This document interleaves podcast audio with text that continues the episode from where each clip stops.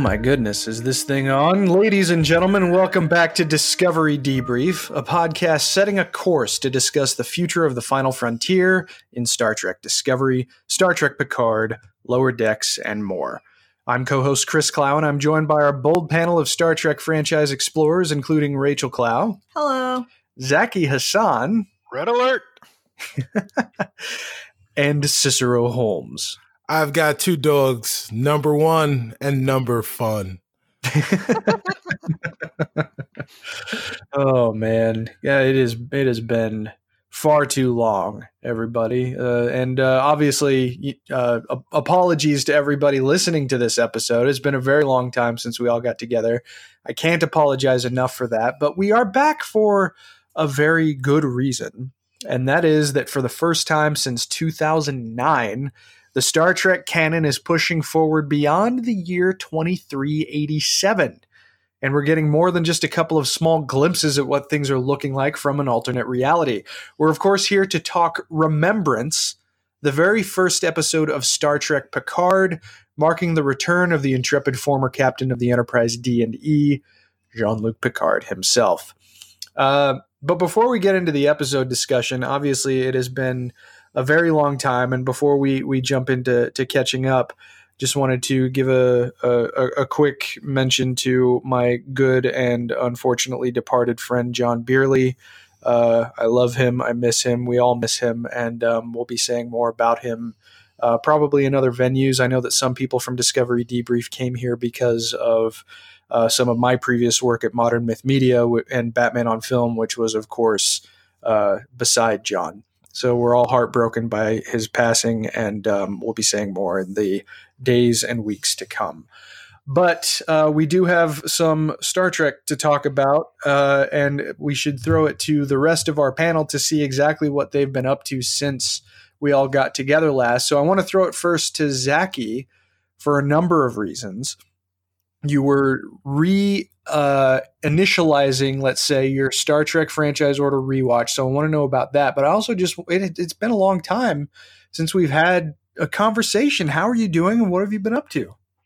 Oh man, just keeping busy. You know, uh, it's it's been very exciting over the past year. Uh, since since last summer, I've been uh, doing film reviews for the San Francisco Chronicle. I can't remember if we talked about that on this show.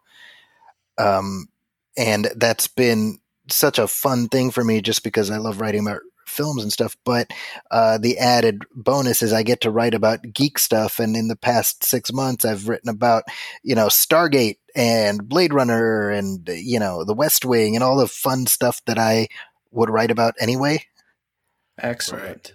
but I'm doing it in a in a newspaper. It's so weird. That's awesome. crazy. Um, and and uh, uh, per the the Trek rewatch, I had reinitialized and then I hit pause uh, briefly for various just uh, just time reasons. But this past week, getting ready for the new show, I did revisit Star Trek Nemesis. Really? Yeah. I, I and and and Chris, you will be happy to know I didn't despise it this time. Really? Oh wow. Yeah. This is this yeah. is uh this is a momentous occasion here on Discovery Debrief because it's always the the source of such ire. And granted, and I think I've said it before. I mean, it's not. It's certainly not my favorite Star Trek movie. Sure, I, I just tend to find enjoyment of some aspects of it more than other people. But uh, we're gonna have to have a more in depth conversation about. I keep saying that, but um, you know, especially now that uh, that Picard is here and is happening on a regular basis, we might have to do that maybe after the season's over. Might be. Well, and and to be honest, Picard is at least partly the reason why I didn't mind it as much this time because I think what always kind of irked me is that that was the end of the road for the next generation. It was kind of a weak sauce way to to warp into the you know the sunset. Mm-hmm. And this, it's like, well, no, it's just kind of it's one. It's like a bump in the road, maybe, but hey, there's more story to come. Absolutely. Well said. Well, uh, yeah, I'm looking forward to having a more in-depth conversation with you on that topic. But that's interesting. That's that's very interesting to me. Cicero, my friend, yes. how the hell are you? What have you been up to? And uh, and how's life?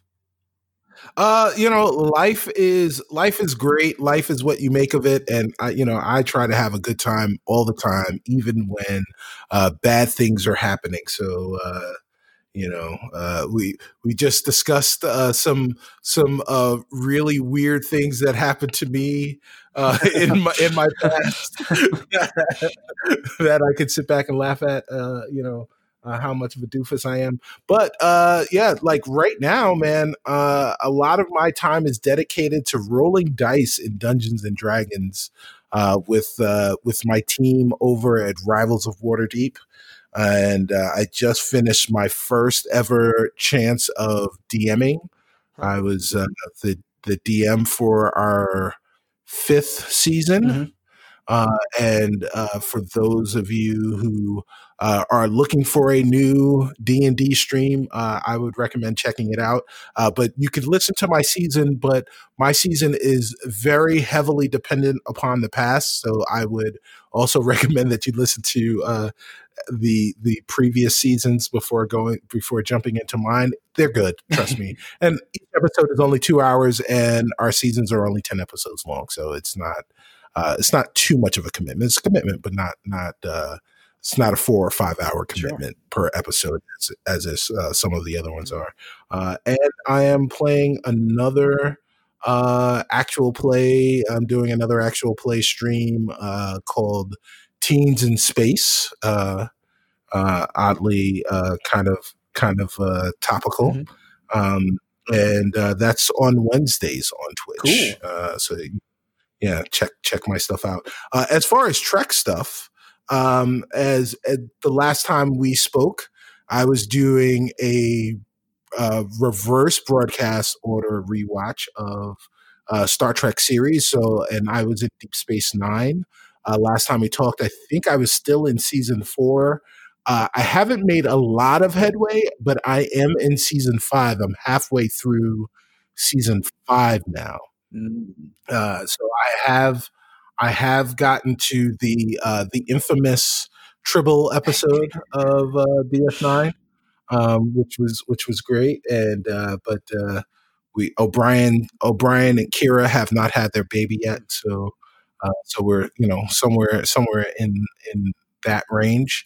Um, additionally, uh, how I've been engaging with the franchise has been playing the mobile game Star Trek Fleet. Oh, Command. really? Yes. Um, it uh, it's you know it's one of those resource time allocation Sure. games uh, strategy that is deeply ensconced in the Kelvin timeline. Uh, uses assets from from that franchise, uh, including the uh, the theme music and all of the uh, the characters are all uh, the Kelvin representations of all of the characters that we saw from those from those uh, films. Um, and and it oddly enough has in depth. I'm not sure if it's compelling, but they're very in depth storylines within all of the missions. So it is it is uh, it's definitely a lot of fun if you enjoy those kind of time and resource management games. Uh, on uh, your Android or iDevices, uh, I would recommend checking it out. Good to know. Yeah, I've been thinking of downloading it, but sometimes those things trap me pretty hard. But maybe with your recommendation, I'll give it another look. Uh, Yeah. Rachel, hello. Hello. How are you?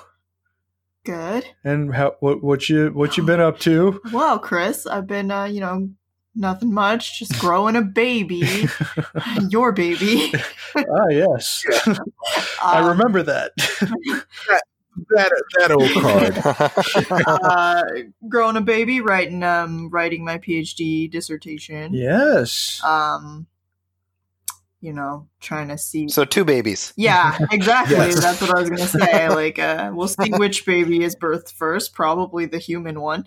Um, uh, but uh, uh, yeah, so I, I haven't really been watching too much Star Trek except what you've been putting on. So Yeah, which is just occasional. I haven't been doing too much. I mean, gosh, it's been over a month now, but it seems like the world was obsessed with Star Wars for even longer than normal, uh, considering Sure. uh, the the comparatively and objectively less legs that the most recent entry had compared with some of the other ones. But um, no, getting back in the Trek groove has been really, really pleasant over the last several weeks, and um, you know, I've just been revisiting favorite episodes of of TNG in preparation and uh, some moments from the the TNG films, but I've seen them all so much that uh, there for me there's a point of diminishing returns where you just you're not going to be able I've scraped the barnacles off of all of that stuff. I'm not going to be able to get any more out of it until I actually get some new material. So obviously the premiere of Picard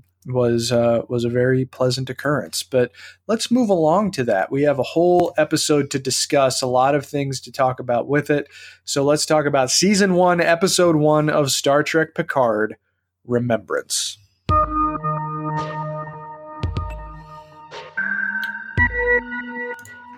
So there's uh, quite an interesting opening with this episode. We open on a beautiful modern CG shot of none other than the USS Enterprise D, uh, which was alluded to in one of the previews, but seeing it again uh, certainly conjures emotions, even though you're going, what the hell's going on here? That ship was destroyed quite a while ago. But then as the uh, as the camera moves into 10 forward, we see that Jean Luc Picard and Lieutenant Commander Data, who's wearing a, uh, a first contact through Nemesis era uniform, are playing poker in 10 forward. And that's where the first sort of incongruities pops up for for the embedded among us. You know, that that uniform has never been on that ship before.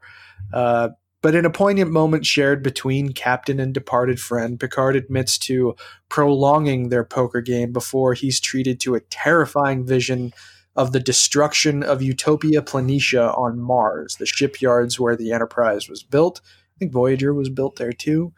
Uh, he then wakes up with a start in the bedroom at his family vineyard in La Barre, France. So, uh, Rachel, let's go to you first. The this episode begins on your favorite starship in the franchise, uh, but you're seeing But date. it's all modern now. It's all yeah, it's viewed in, in modern resolutions and modern particle effects and all of that stuff. But then there's this moment between Picard and Data that is cut short by tragedy. And we didn't get a chance to all get together to discuss the Children of Mars short, but you and I watched it, of course. Mhm. And uh, so, what's going through your head? Just the fact that yes, this show is beginning and it begins on such strong iconography.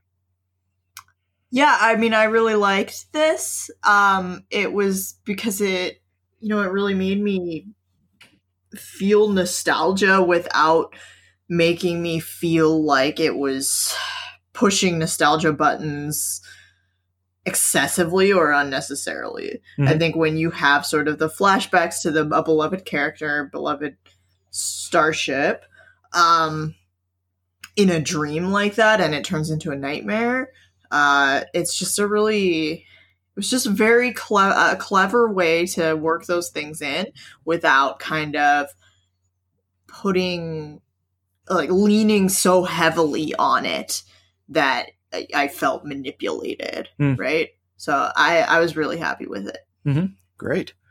Zaki, you see the Enterprise D for the first time conceivably since 1994. Well, I guess 2005 technically, but uh, you know, you're seeing it again. What what are these thoughts that are being conjured as you're starting to watch this episode? I I I loved the the fact that uh, aesthetically they lit it, uh, both the exterior and the interior, uh, like Discovery or the Kelvin movies, you know, and and I really like the marriage of the modern style with uh, the classic look, and we get this thing that feels both new and familiar. And so, right up top, within a minute of the show starting, there's your mission statement for the show. It's new and it's familiar. Yeah, absolutely. No, it's hard way. Uh, I mean, leaning on iconography is, of course, no. We're, we're no strangers to that, considering a lot of the fiction that we consume. But uh, it's it's an effective mission statement. That that much I think can be said rather easily. Cicero, what what were your feelings like as uh, as this episode kicked off with this sequence in particular? Uh, th- well, it, the first thing that I noticed was how good the mi- makeup for Brent Hmm. Spiner was. Um, that was something, as you know, we talked about uh, in a previous episode as Picard was coming up, and we knew that uh, Spiner had been cast, and you know we were trying to figure out who, you know, what version of data, or or is it, you know, is it not going to be data? And and the one question I said was like, how is he going to look? Um, you know, his aging is very slowed, but but Brent Spiner as a human looks looks decidedly different from uh, the character that he played 30 years you know 20 mm-hmm. 25 years ago um, and uh, yeah so i was very very impressed with uh, the makeup job uh, for for him as a, as a character um, that was the first thing the second thing was uh, that moment when uh, Picard looks at him and and you know after uh, Data asks him why he's stalling, um, and he just looks at him and he just says he doesn't want the game to end. That was that was something for me because it, it, it was as you know as you get older and you know you, you uh, you know, you, uh, the older you get, the more you realize like, oh man, I can't go out and drink, uh, till three in the morning and wake up at six and, and think everything is going to be okay. In fact, uh, you know, if you wake up like, like I have over the, over the holidays with even a minor hangover, it knocks you out for for most of the day. And you start to you start to come to grips with the fact that like oh yeah i'm not a young man anymore. And and you know things are getting away from me. People are getting away from me.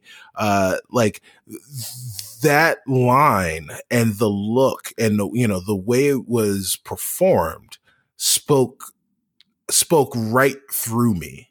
Uh and that that was incredible. And then also uh prior to watching the the Picard episode one uh, to remembrance, I watched all of the short treks, uh, including Children of Mars. So um, you know, so gaining that context of exactly what was happening on Mars at that particular moment was was important. And like, had I not had that, I don't know if I would have like I would have I would have left that particular scene a little bit more confused. So I'm I'm glad I watched that prior to yeah, uh, sure. watching the episode. I mean, the thing that has always fascinated me about the way that Patrick Stewart plays Jean-Luc Picard is his ability to get inside the material and to evoke the emotions that is because I mean some actors have difficulty trying to make emotional believability out of high concept like Star Trek. But Patrick Stewart wrote the book on doing that, as far as I'm concerned. And uh, the the way that he was able to to get that across and really kind of culminate in the same kinds of feelings that many fans naturally feel about the the combination of Picard and Data was was a very touching moment, I thought as well. Well, let's move along a little bit with the plot. So, following the destruction of the Confederated Martian colonies and Utopia Planitia by synthetics, artificial life forms that are similar to Data, Admiral Jean Luc Picard, we discover, resigned his commission from Starfleet in protest of Starfleet using the destruction of the shipyards as an excuse to back out from the evacuation of Romulus and retired to his country estate in La Barre, France.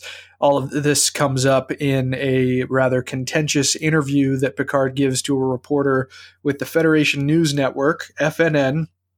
And uh, really, this is the moment where, just speaking personally, my heart started to break a little bit because, and I think I might have alluded to this in a previous discussion with you guys, is that you know Starfleet and the Federation is always the the the lofty uh, pers- perspective, the organization that has always been able to be believed in by people both within the Star Trek universe and people that watch the Star Trek universe. And we find out that it has taken a, a startlingly isolationist turn that resulted in the deaths of billions of people. And um, naturally, Jean Luc Picard is going to resign from that.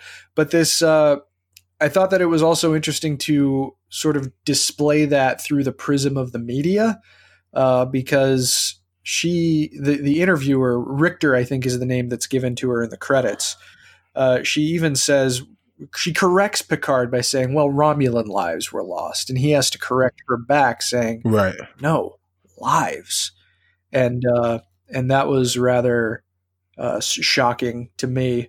Zaki, uh, as, as someone else who's been following the North Star of the Federation, uh, this is obviously an exposition dump, but to me, it was a surprisingly emotional one. What what were your feelings coming out of this?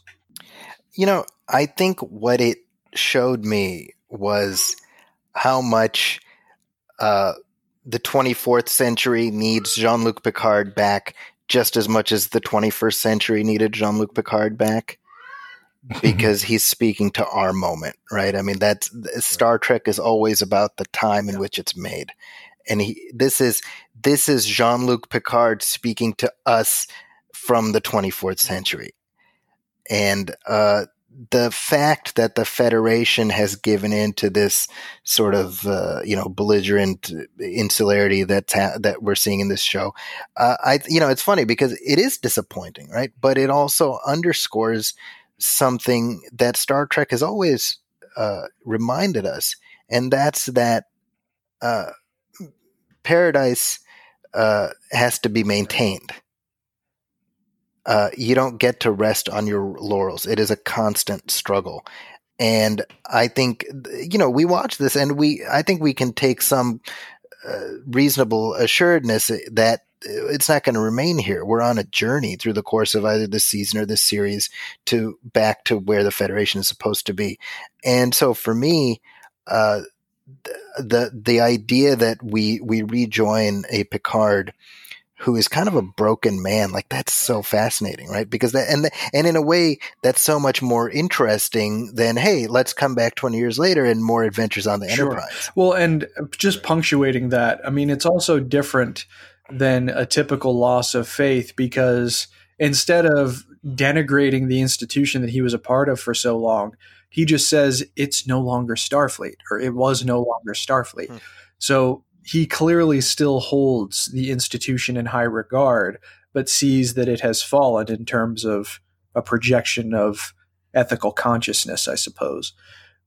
Rachel, the yeah. Oh, I mean, I mean, if if yes, just sorry, one last thought. I mean, if if we if we look at in the first Kelvin movie, Captain Pike describes the uh, destri- describes Starfleet as a humanitarian and peacekeeping mm-hmm. armada. And so, if we view that as what what the parameters of Starfleet, then by any objective measure, the, the what what Captain Picard, Admiral Picard is living through now is no longer yeah. Starfleet. Yeah, absolutely. Right. Rachel, this interview, uh, it, it, was you were wearing your poker face after it was over. I'm curious about what what was going through your head because not only is this your guy, but you're seeing him in a in a moment of of relative frailty. How does how does this strike? You, I'm just laughing at you being. A few weeks ago, Chris like turned to me and he's like, "You don't emote when you watch things." it's true.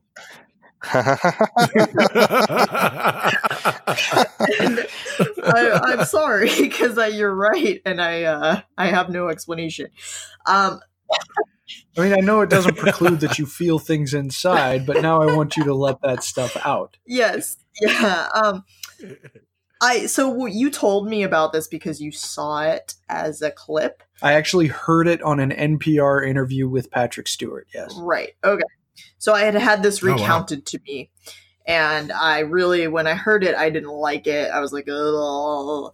Um, but then when I saw it, I, I what I mostly felt was like relief because I was like, if this is really great and like makes sense and it feels relevant, um, you know, right now is a moment in which our institutions sort of lack moral leadership, mm-hmm. and so we're being introduced to um, an analogous situation uh, in the future, mm-hmm. and. Uh, so I'm okay with it. Like, yeah, um, my like my initial reaction was like yours when I heard about it was like, oh, but the Federation's supposed to be good, and yeah, um, but you know what? I yeah, I I, I like this. No problemo. All right, very good. Cicero, what do you have to share just about all of these perspectives? So I, I much like uh, what Zaki said, and you know, it's something that we've echoed on the on the show. Uh, in the in the past that yeah that every Star Trek uh, is is essentially a, a, mirror in in the time of in which it was made and uh, you know we got something like that from Mirror Lorca mm. in his monologue uh, towards the end of season one of Discovery, and we got some more of that um, in in this uh, in this interview. Um, also, uh, what you know, not only did I appreciate the exposition that they were able to uh, to give give the viewer uh, during this interview, I enjoyed the world building uh, that we got here um, because for the most part, this is the first time in Star Trek where we get to see civilians. You know, obviously Picard is uh, retired, um, but he he's strictly a civilian, and you know there have been a few times where we've had uh, uh, just civilian on civilian civilian conversation in a civilian area. Um, uh, the visitor comes comes to mind, um, and and you know a couple of other places. But this was you know this was an opportunity for us to see what it's like for human beings or or or sentient beings in general to be a part of the Federation and not a part of Starfleet, not a, a, a, uh, you know, a member of Starfleet and see what that life is like. So we got, we've got a camera crew. We got someone doing makeup for the, the, the interviewer. We got to see the news network and, you know, and we're doing this all mm-hmm. in this beautiful chateau. Um, and, you know, and on, on this vineyard.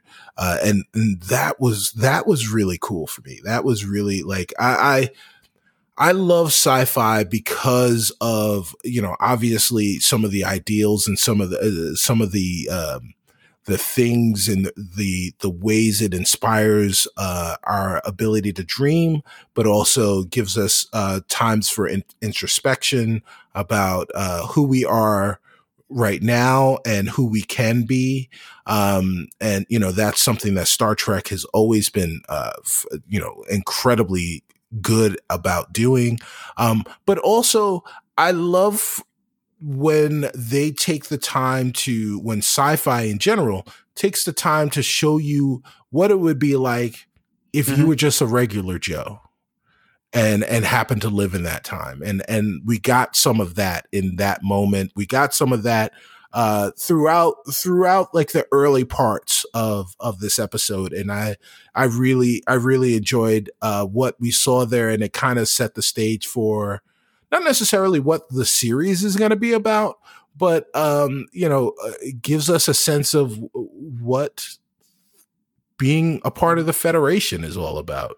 Um, so yeah, Absolutely. so I, I, I enjoyed that. Excellent. Well, let's uh, let's move along with the plot. So in Greater Boston, and uh, I I didn't realize this. I didn't see this in the moment until uh, until I actually looked up some of the references on Memory Alpha. But apparently, in the establishing shot of late 24th century Boston, there was an ad for Cassidy Yates Freight Shipping, which I I greatly appreciated. Huh. Yeah, I thought really that's kind of a nice little wow. nod. We're we're not at pedantic continuity time yet. We'll get there, but but. Uh, Right. So in, in greater Boston, a young woman named Dahj is enjoying an evening with her Xahean boyfriend uh, when Romulan assassins transport into her apartment. And at this point in the plot, it's not clear that they're Romulans, but it will soon become clear later in the story.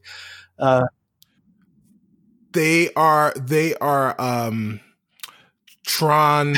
they're they're Tron legacy yeah, there, extras. A resemblance. Yeah, you're, you're right about that. There's a resemblance, but uh, and they, oh, they fight for Lord. the user. And they uh, did they ever fight because they killed the Xahean boyfriend? But before they can actually kill Dahj, they put a uh, looks like a shroud over her face. But something activates in her, and she snaps into action and kills all of the assassins.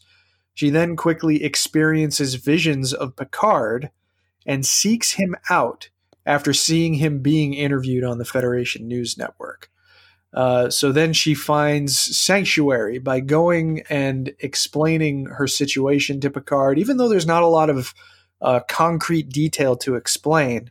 but she soon runs away out of fear of bringing harm to the admiral. And Picard is all the more uh, welcoming and meritorious as we've ever seen him, and magnanimous in welcoming her into his home to to provide a semblance of protection and safety.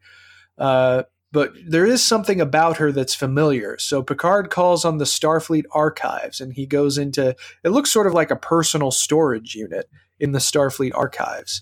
Uh, we're treated to a bunch of different mementos from his time aboard the Enterprise D and E and his time aboard the Stargazer, and he discovers inside a painting that Data made 30 years previously. So this is in 2369. This is during around season 5 of TNG. And the, the painting is titled Daughter, and it bears a female figure that resembles Dahj. Oh boy. Well,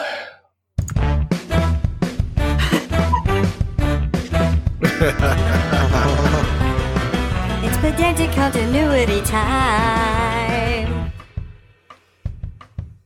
Now, granted, there's not really any violation here. Far from it, actually, uh, because we know that Data actually did have a daughter. Uh, her name was Lal, and uh, unfortunately, she was born and died within the span of a single TNG episode. And Lala's even mentioned uh, offhandedly in, in dialogue later in the show. But I just kind of wanted to call attention to the stuff that we see in his storage unit. So we saw a model of the Stargazer. We saw a model of the Enterprise D and E. We saw the captain's yacht of the Enterprise E. Uh, and we even saw that Captain Picard Day banner.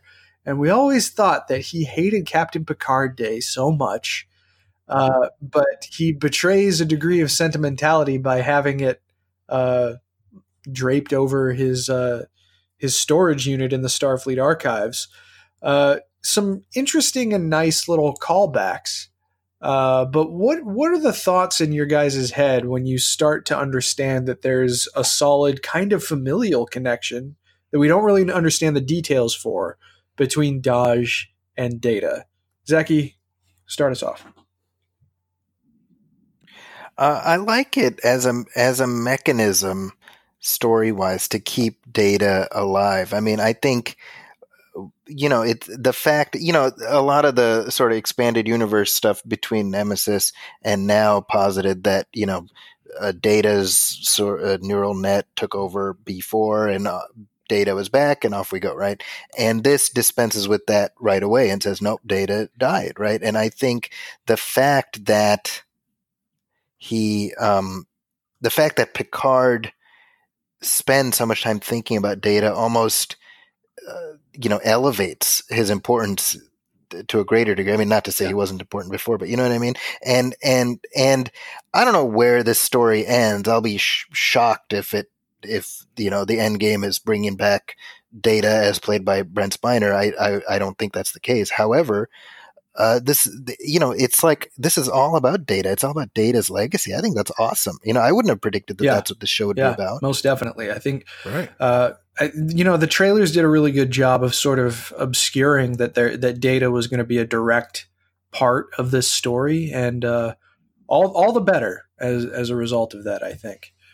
Rachel, what, what what's going on in your head when you start to discover that there is some sort of tie that we don't really understand by this point that we've seen it between Dahj and Data? Uh, pedantic continuity time. Uh, I was like, well, she's not Lal. like, how did they? How did they do uh-huh. that? And so I was just going through everything in my head, but I, I think they had kind of resolved it to my satisfaction that they're not going to like do any like continuity violations. Not like a super um, retcon where we find out that Data actually built her or something. Yeah, yeah, right. that's what I was very concerned about.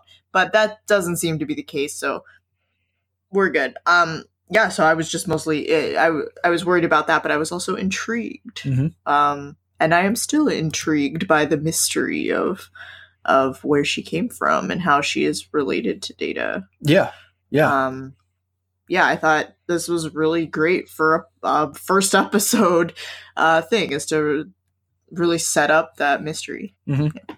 Cicero, what did you think about the idea of Dahj and Data having some sort of connection that we don't at this point fully understand yet? Well, it's awesome. Uh, you know, um, I, I was talking to friend of the show and and uh, and uh, sometimes guest Sharif Jackson after uh, we both watched the episode, and he was saying how much he enjoyed. Uh, not only enjoyed the episode, but that it felt more like Star Trek to him than Discovery, and and when I asked him to expound on that, he he basically said that um, that it the the slower pace felt uh, it felt tr- more true to uh, the types of the type of series that he knew Star Trek to be, especially TNG. And you know, when when I heard that, it made me reflect on the differences between this show and Discovery. And and the thing that immediately popped into my head is that this show where uh this show is for people mm-hmm. who love TNG, who love Picard. Um whereas whereas Discovery was for people who uh love Star Trek and you know and and maybe you know uh, presumably you've seen all of the series you've seen all of the movies you enjoy all of those things and you wanted to see some more Star Trek. But you didn't have to. You didn't have to have any of that previous knowledge in order to enjoy Discovery as as a show. Um there it is impossible for you to understand uh, the emotional weight and and to resonate with the characters that are in this first episode without first having you know without having intimate knowledge of the enterprise mm-hmm. crew um you know that that bridge crew uh and and so because of that yes the show did start out slower it is it is going to be a a a slower grind but it's got that leeway because the people that are tuning into this show are tuning into the show to see as as Zaki uh, pointed out before to to or, or or maybe you said it Chris that to to get uh, both the the new and the familiar at the same time. So we're getting to see witness Picard and we're getting to witness the characters that we knew, uh, you know, like Data, uh, in with with uh, new shiny effects and with a with a new story, but we're going back to people that we know and love, uh, and, bec- and as a result of that, uh, they can they can afford to do weird things like this, where they can start the show out by saying, "Hey." This this character that we're going to go seek out um, or or at least with Dahj that we've got now, and and we're going to go on some crazy quests with with uh, Picard, mm-hmm. is re- is somehow related to Data, uh, and that's kind of kind of being the the impetus for why this show exists in the first place, and that that is fun. Uh, you know, I'm I'm with it. Sure, absolutely, yeah. let's let's. And go. I was uh, I was surprisingly open to it by the time we get to uh, this later point in the plot that I'll detail here momentarily. So Dahj using she, she, tries to reach out to her mother, or at least someone whom she thinks is her mother. And her quote unquote mother tells her, You need to go back to Picard. He can keep you safe. So Dahj apparently pulls out some uh, some pretty wicked hack skills and uh, and actually localizes Picard's location at the Starfleet archives, which are in San Francisco, right next to Starfleet headquarters. So she tracks him down, reunites with him, uh, but they're quickly attacked by the same kinds of assassins that we saw earlier. And it's in this encounter that we start to realize that they are Romulans. The uh, she she kicks the living crap out of all of the assassins, but uh, one final assassin who it looks like puts or he he stomps or stomps he bites a poison capsule or an acid capsule rather and spits it on Dahj, and it proves to be fatal and uh, in a mass explosion, the Romulans are dead, and Dahj is dead, and uh, he wakes up uh, in in the Chateau Picard in in La Barre again, and once he starts to understand that there's some some kind of connection after seeing the painting between Dahj and Data, Picard takes it upon himself to travel to the Daystrom Institute, a well known organization in the Star Trek canon. But the first time that we actually get to see that its headquarters are in Okinawa, and he meets with a new character named Dr. Agnes Jurati, who is in the uh, the cybernetics division of the Daystrom Institute. And she was the protege of another character that we all know too well from a rather classic episode of TNG called Measure of a Man, named Bruce Maddox.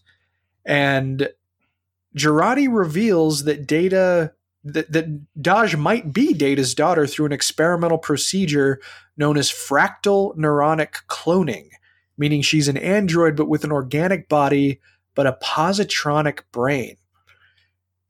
Now, and then finally, Jurati reveals that this process generally results in twins. So not only is was Dahj one of these children of Data, but there's another one out there that's just like her. And this is another sort of pedantic continuity thing because Measure of a Man was a powerful episode for a lot of reasons. But the implications of Maddox, who we saw in Measure of a Man as someone who worked very hard to try and disprove that Data was actually a sentient life form. Is this a response, maybe, to the fact that he doesn't like that Data is dead? That he's trying to potentially ensure that Data lives on in some form or fashion? I'd be very curious about the perspectives. Zaki, what do you think of everything that we learn at the Daystrom Institute about the nature of synthetics, how they're treated in the Federation or viewed in the Federation, and this reality concerning Dahj's origins tying with Bruce Maddox. I, I loved uh, the name check of Maddox. You know, that's like that's one of those deep cuts where if you've been a fan, uh, you know, it kind of gets your neurons firing a little bit.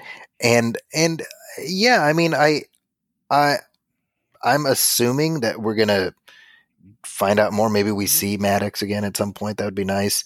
Uh, but uh, the idea, to me, that idea that he was driven to keep data alive is such a nice inversion of where Sure. that character started out. Right? It, you know, it's a machine, you know, and then at a point where it's like, uh, the, he, he wants to do everything he can to preserve data's, uh, unique, uniqueness, you know, and keep it alive. Yeah, I, I, I love the like symmetry poetry. of that. Yeah, most definitely. Yeah. Uh, Cicero, what do you? Uh, there's a lot of information that gets dumped here, and admittedly, I had to go back and watch the scene a couple of times to fully grasp what was happening in it. But what what was your impression of that, and and just the way that it sort of ties everything together with this brand new character? So it, for me, uh, yeah, like you said, there there was a lot of information, and I only got to watch the episode once. Um, so to me, at this point, this was the part of the exposition where I was like, okay, this is this is uh, this is the exposition dump that we're gonna get that will uh, give us uh, credence to Mhm. why we're we're gonna have an entire series.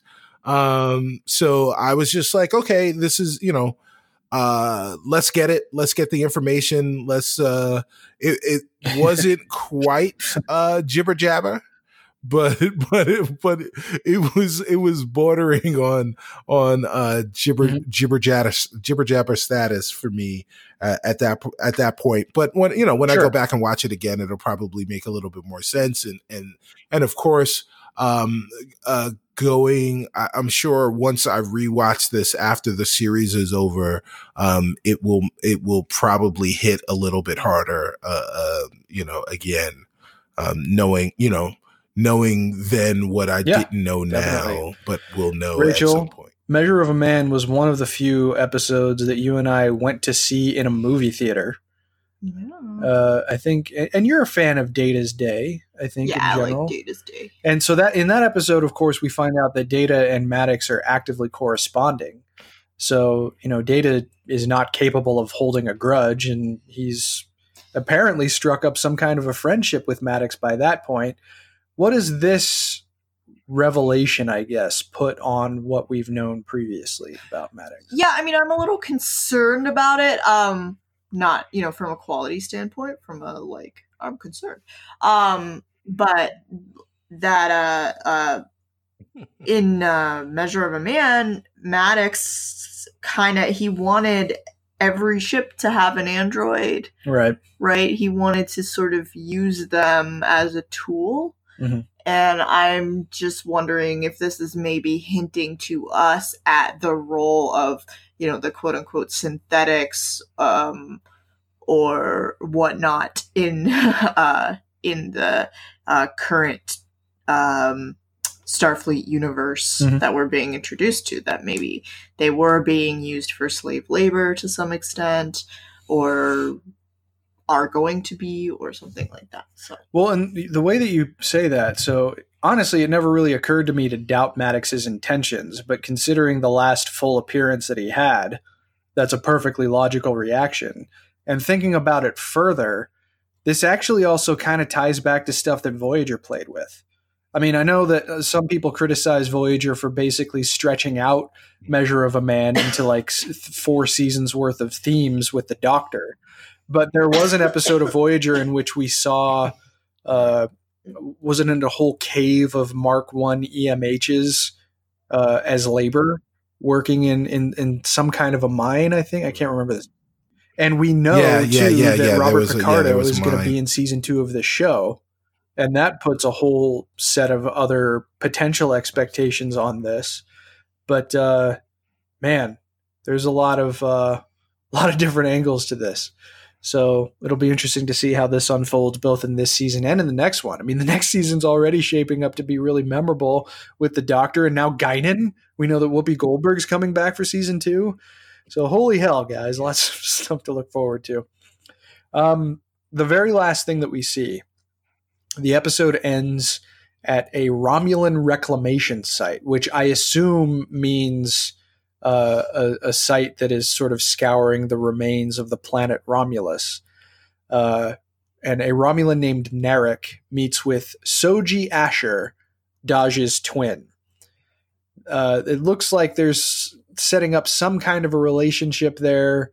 Uh, but the the big thing is that the final view of the reclamation site reveals that it's within the the husk of a Borg cube. And uh, obviously, this group being so well aware of what the show is going to be doing, uh, you know, we know a couple of characters that are going to be showing up in future episodes.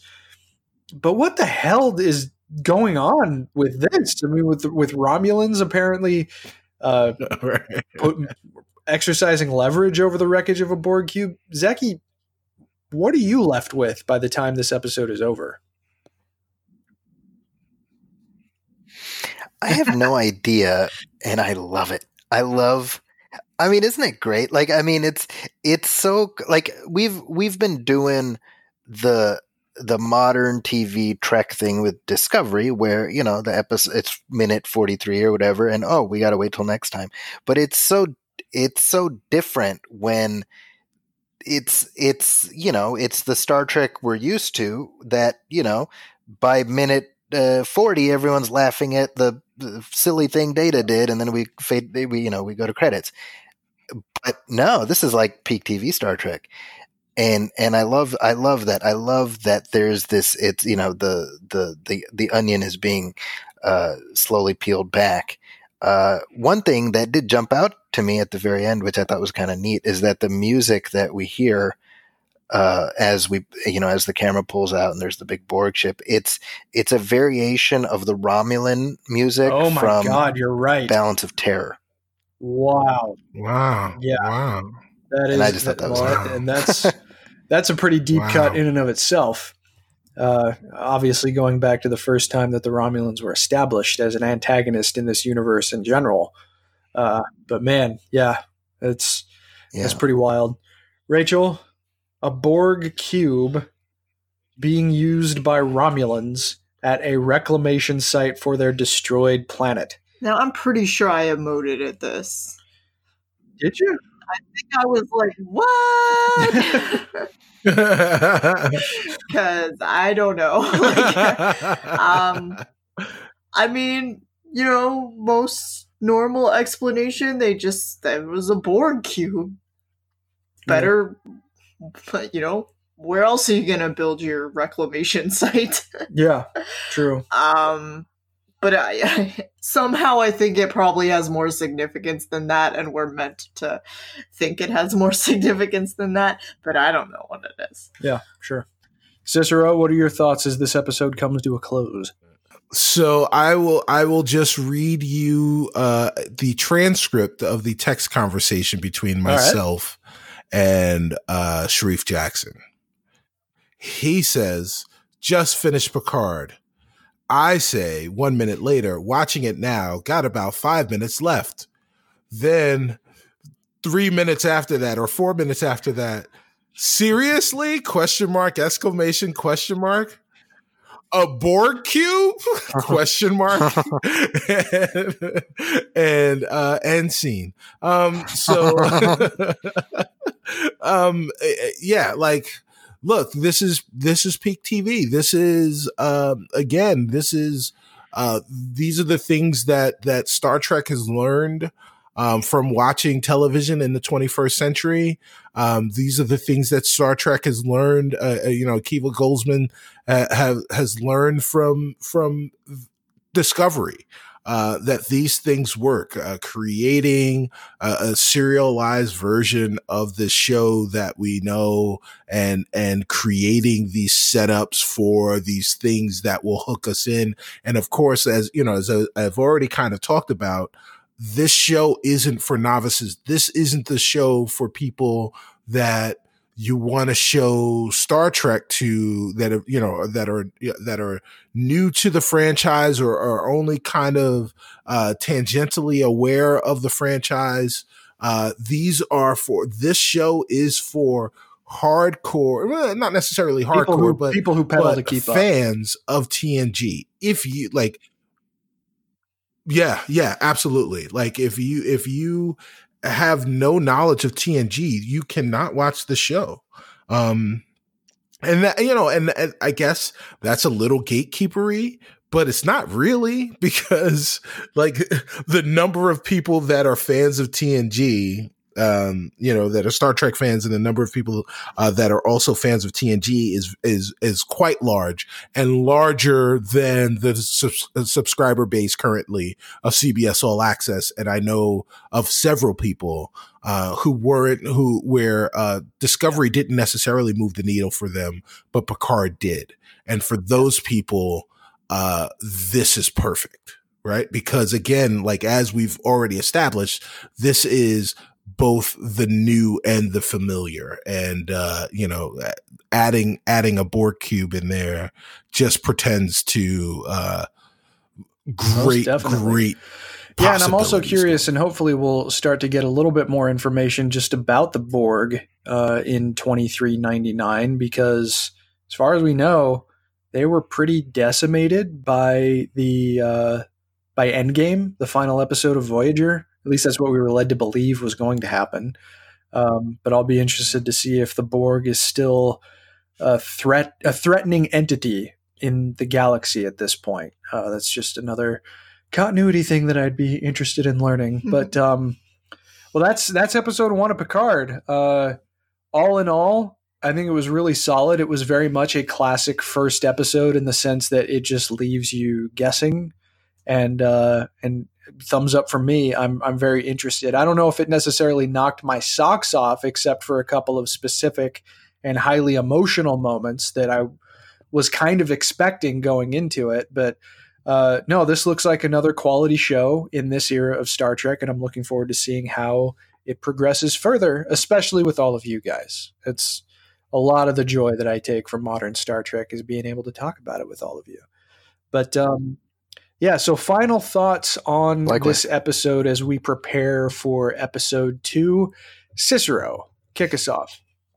Yeah. So, I would say that um, where Discovery was like uh, meeting a potential, a meeting a or a first date with a potential new paramour. Um, where they, you know, they were puffing out their feathers and and and strutting their stuff so, to try and impress you. Um, Picard was was sure. like reconnecting with an old friend. Um, you know, you haven't seen them in, in 10, 20 years, and you're just kind of catching up on things, and then you're getting to know about what's happening in their lives currently, and that's what we're getting now. And so it was a very different type of uh, experience uh, between the first episode of Discovery, mm. you know, uh, you know, the Vulcan hello and Remembrance. Um, the other thing that I that I'll say, and you know, this is something that I really, really love um, uh, for from uh, the showrunners of current Star Trek, is just how diverse they are, uh, both in front of and behind the camera.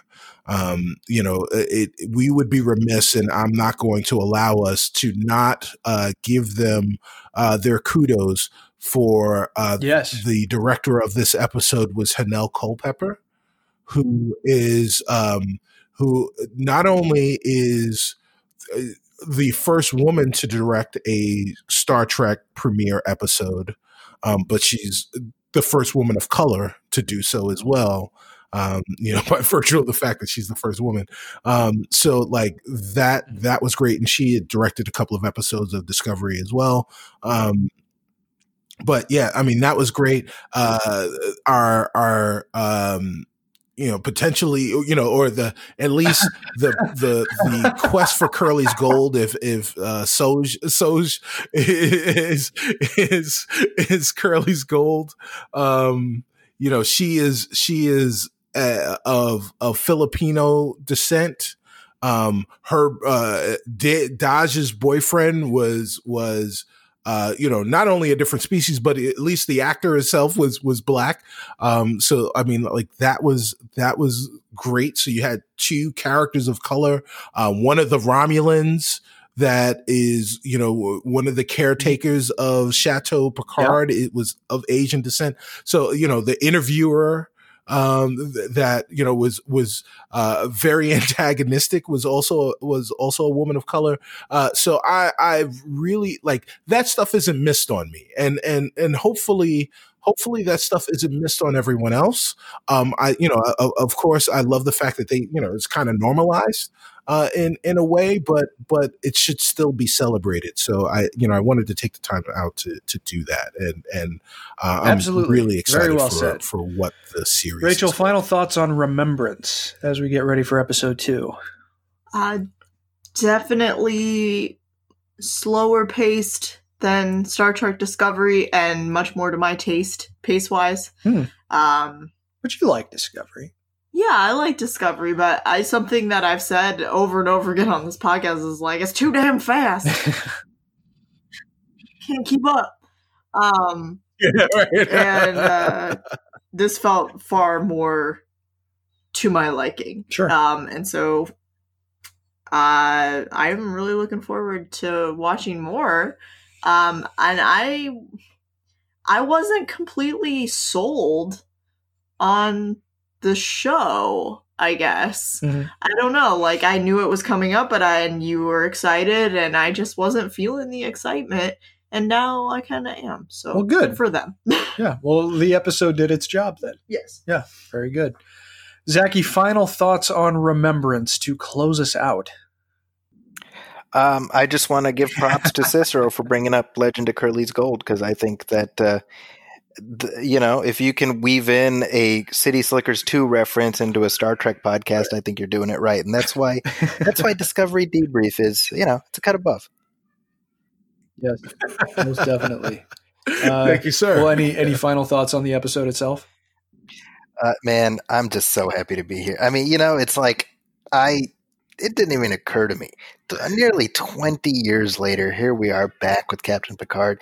And the, to me, the coolest thing is the fact that the show is called Star Trek Picard means that this is not a Han Solo Right, yeah. in the Force Awakens situation, if you know what I mean. right. I'm yes, not sitting yes. there waiting for him to fall down a, a, a shaft or something, you know. Uh, and and instead, we, we get to see this uh, man be heroic even as he is in the twilight of his years, and I think that's something that's refreshing, and it's something so perfectly suited to the Trek milieu, which is all about uh, you can be a hero no matter how young you are or how old you are, what you look like, et cetera, et cetera. I think it's perfect. Um. So uh, you know what? I I do want to say one more thing, if I if I can, uh, uh, and that is there was there was a moment, if I'm remember remembering correctly, uh, I think there w- there was a moment of dialogue that that kind of uh, you know really art hammered this point home. But in the beginning of the episode, um, Jean-Luc Picard was was frail. Uh, he was walking around with his cane a lot, um, and uh, you know, and and then things took a turn when he got when he had that interview. Mm. You know, he had that interview. Obviously, he didn't come in with the cane, so he could, you know, show a, a little bit of of strength. Um, you know, when he walked into whatever that that parlor that he had where he was having the interview, um, he left he left that room very very disgusted, and he and he got more color. And obviously, you know, there are points in in the episode where someone who was much younger and obviously also enhanced as as we learn more and more uh, was dragging him around San Francisco trying to evade these uh, these characters. Um, but like uh, you know where he where he showed he showed that he's an older man now.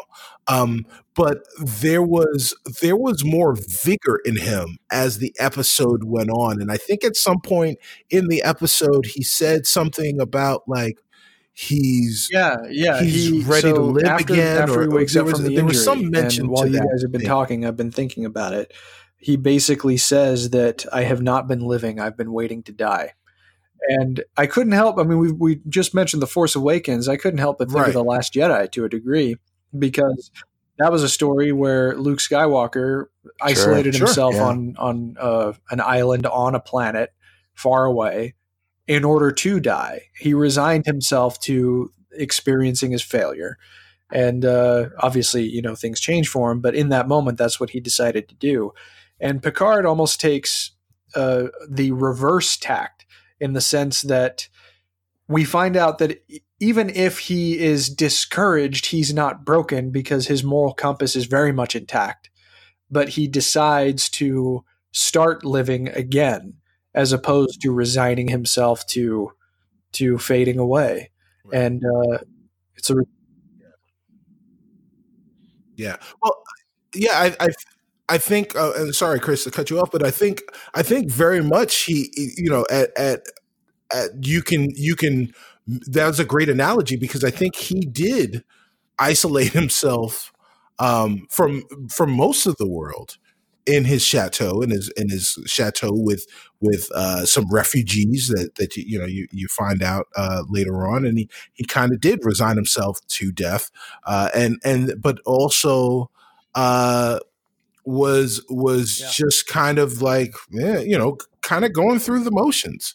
Um, so and and you know yes he he found he found that vigor again and and a reason for living and and i think you know part of the reason that he resigned himself to to isolation was that uh, like he said you know starfleet doesn't exist so his purpose in life like if his ideals right. don't exist Yeah. anymore then why should he exist anymore uh, and and I think you know part of you know maybe part of what we'll see in this season is is not only him finding him you know finding himself again, but also helping Yeah. uh, the Federation Absolutely. and Starfleet. And I think that's something that Zaki alluded to at the top of the show. So it'll be interesting to see if uh, how the captain gets his groove back, or the admiral, whatever you want to call him, whatever you recognize him by. yes, All right, everybody. Well, uh, I think we're all ready for episode two, and uh, we're looking forward to bringing more regular episode discussions to you now that we've finally got a new show to talk about. But that is going to do it for episode number 47 of Discovery Debrief. We hope you enjoyed the show, and if you did, please like and follow us on our social media channels. And if you'd be so kind, we'd also appreciate it if you wrote a review for the show on iTunes or Facebook. It only takes a minute, and we'll be happy to read your review on the air when it's posted and I realize that I'm, I've got a little bit of a backlog. I've got to I've got to make good on that promise here, and I'll do that in the next episode. If you have any questions, you can follow the show on Twitter at DSC Debrief, or you can also find all of our individual Twitter handles. And feel free to send us questions through Twitter. our Facebook like page, or by emailing us at hailingfrequencies at discoverydebrief.com. Please be sure to set your courses for this feed for the next episode of Star Trek Picard. As always, though, until we meet again, please go boldly, my friends.